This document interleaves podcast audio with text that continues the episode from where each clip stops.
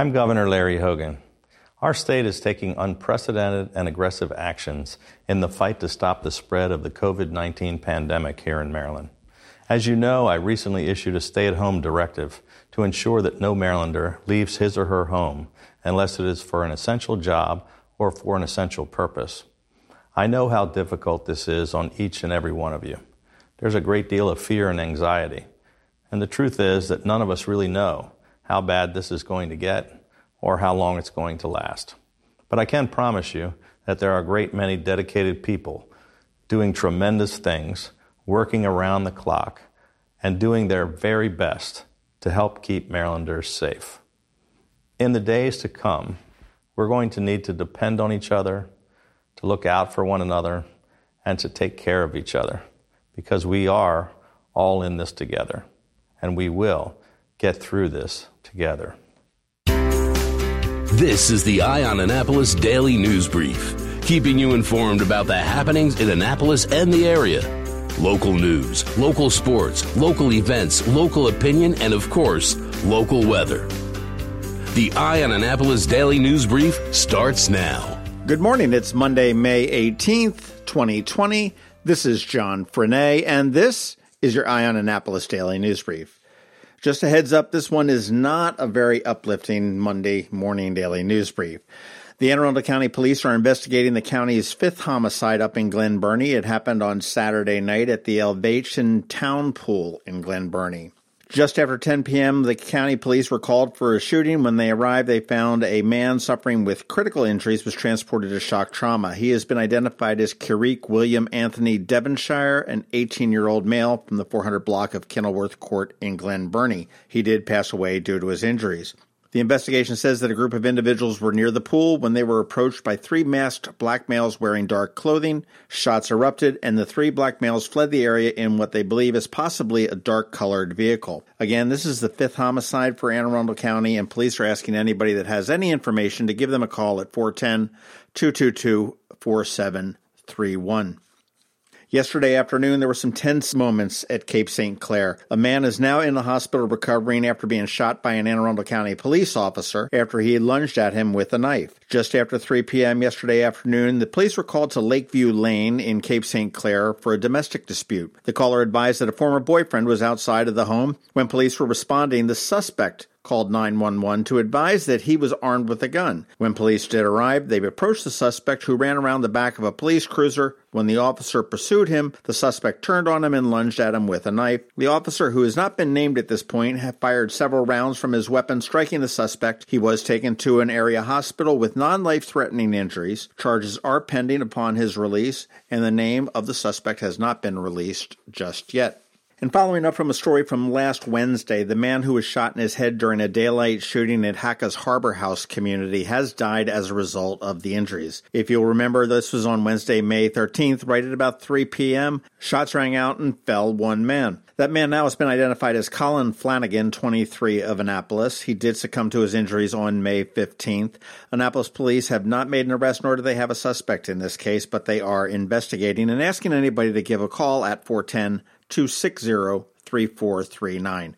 Now, Colin was a great guy. If you were a customer of Zu Coffee, you know him. His dreadlocks were as big and as long as his smile and his personality, and this one really hurts. Friday afternoon, County Executive Stuart Pittman signed Executive Order 21, which is sort of the reopening of Anne Arundel County. As we know, he did not go along with Governor Hogan's plans for the road to recovery, and the main differences are in Anne Arundel County, non essential retail businesses can open up, but only for curbside pickup. They do not allow anybody in the actual building to shop. The governor's order says it should be at 50% capacity. Governor also allows for church services. County Executive Pittman said he was not going to allow church services, but the executive order does say they are allowed for up to 10 people. So essentially, that's no church services. Barbers were allowed to open up under Governor Hogan's recommendations in Anne County. They are keeping some of the restrictions that were in prior to this. Barbers and beauty shops can open. They're limited to one customer at a time in the premises, and they have to be done with an appointment. County Health Officer Dr. Nilesh Kalyanaraman and County Executive Pittman are looking at 12 public health metrics being tracked. And we don't know what all of them are, but they plan to post an online dashboard a little bit later on today. In a media call on Thursday, both County Executive Pittman and the health officer indicated that this may be a three to a four week situation, all dictated by the numbers. And in another case of you're not the boss of me, Annapolis Mayor Gavin Buckley sort of bucked the system there. He accepted the Anne Arundel County executive order with the exception of retail businesses. Mayor Buckley said that he is allowing one person into a retail establishment to shop at a time, and he did encourage retail businesses that if it is possible to put racks and merchandise out on the sidewalk in front all very confusing. I guess you need to know your boundary lines as to whether you're shopping in Queen Anne's County, Anne Arundel County, Prince George's County, Annapolis City. I'll be glad when this is all over. And just to bring you up on some COVID numbers, all told, 38,804 confirmed cases in Maryland with 876 deaths. Currently, there are 1,460 people in hospitals, and that is the lowest number in three weeks. So that's a good sign for the state of Maryland.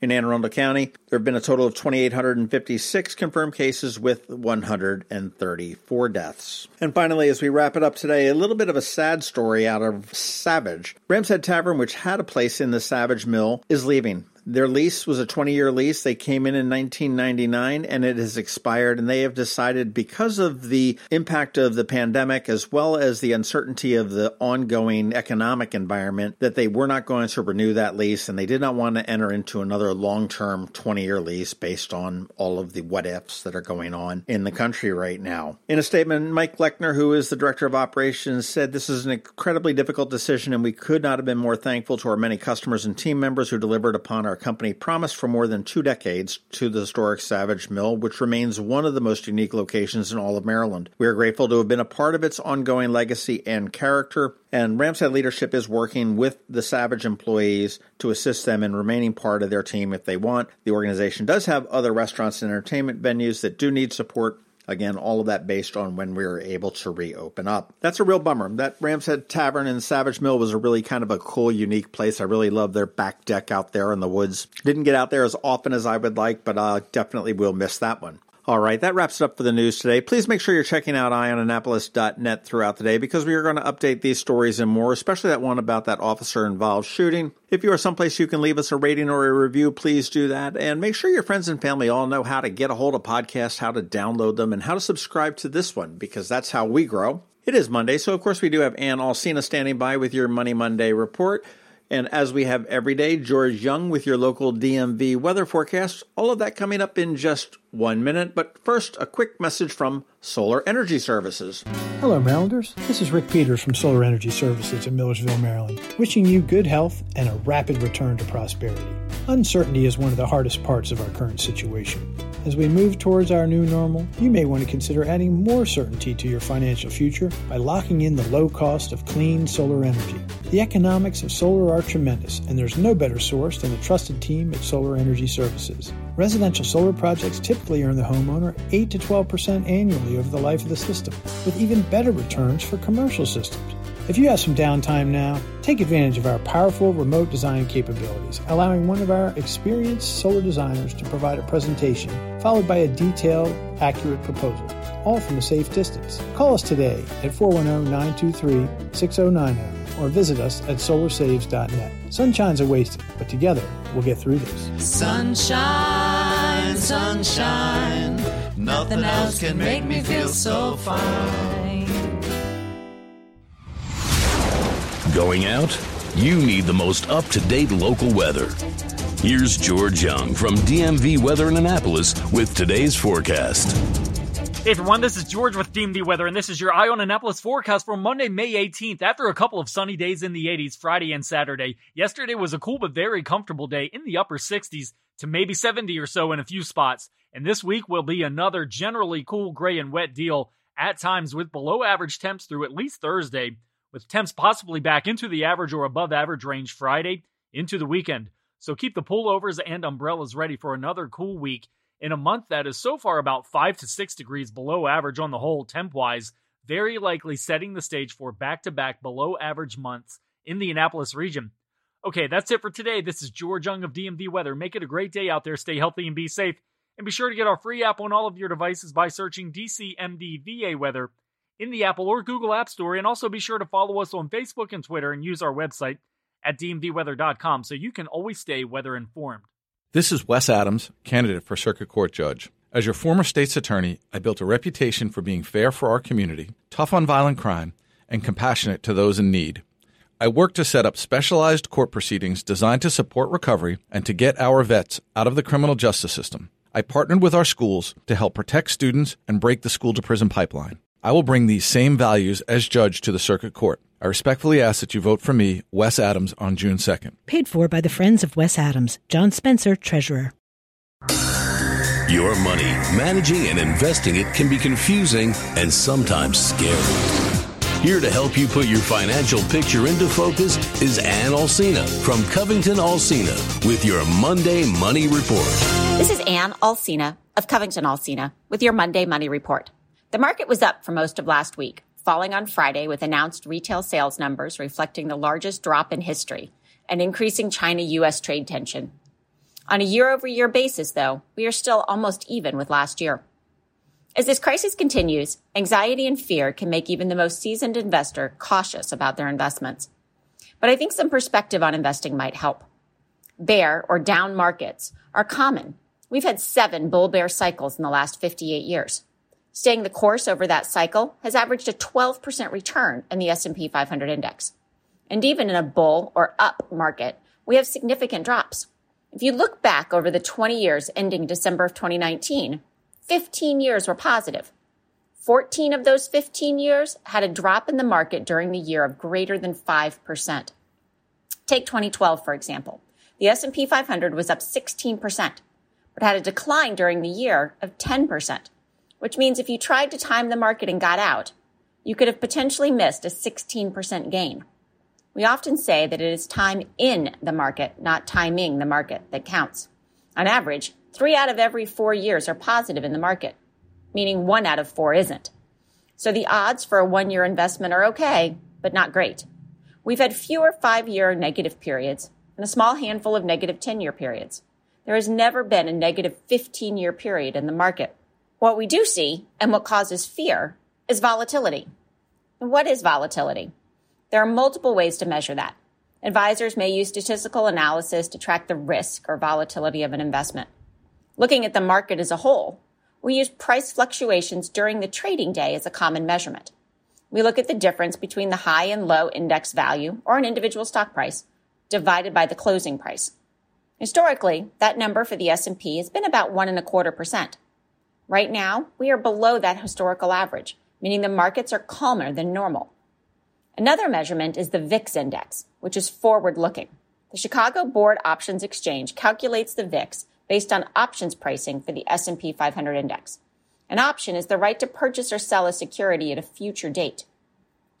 Changes in the price of options over the next 30 days provide the measure of expected volatility. The VIX is also sometimes referred to as the fear index. The VIX spiked at 82.69 on March 16th, but has trended downward since then, although it is still higher than the historical average. So what does all this mean? First, the markets are showing better days are ahead. Second, keep a long term perspective. Work with a professional to develop a plan and stick to it. If you have a big pile of documents that need to be shredded, Covington Alsina is hosting a community shredding event on Saturday, May 23rd from 2 to 4 p.m. Details are on our website. It's free, but we will be accepting donations for Feed Anne Arundel at the event. We also have more virtual events coming up discussing taxes, Social Security, getting your financial house in order, and divorce. Visit us at covingtonalsina.com or on our Facebook page to learn more. Securities offered through LPL Financial, member FINRA SIPC. Investment advice offered through Great Valley Advisor Group, a registered investment advisor. Covington Alsina and Great Valley Advisor Group are separate entities from LPL Financial. All performance references historical and is no guarantee of future results. All indices are unmanaged and may not be invested into directly. The opinions voiced in the show are for general information only and are not intended to provide specific advice or recommendations for any individual. To determine which strategies or investments may be appropriate for you, consult with your attorney, accountant, financial advisor or tax advisor prior to investing. And if you don't have a financial advisor or you haven't heard from yours, come talk to us. This is Ann Alsina with Covington Alsina. Whether it's a fire, a hurricane, or a virus, Annapolis comes together. We've done it time and time again because this is a town that gets it, a town that knows how to lift each other up when the world falls down. As we face this new challenge, I encourage our community to come together as we've always done. I'm Steve Samaras from Zachary's Jewelers. I pledge to lend a hand to support my family, my team, my neighbors, and the small businesses in our town. Together, let's do what we've always done. You've been listening to the Eye on Annapolis Daily News Brief. Tell your friends and colleagues this is the podcast where you can keep up on the latest with what's going on in Annapolis. And also tell them about our website, eyeonannapolis.net, where you can find even more information. This podcast comes to you every Monday through Friday at 7 a.m., keeping you informed with the Eye on Annapolis Daily News Brief. And take a moment to listen to our other podcast, The Maryland Crabs, released every Thursday at noon.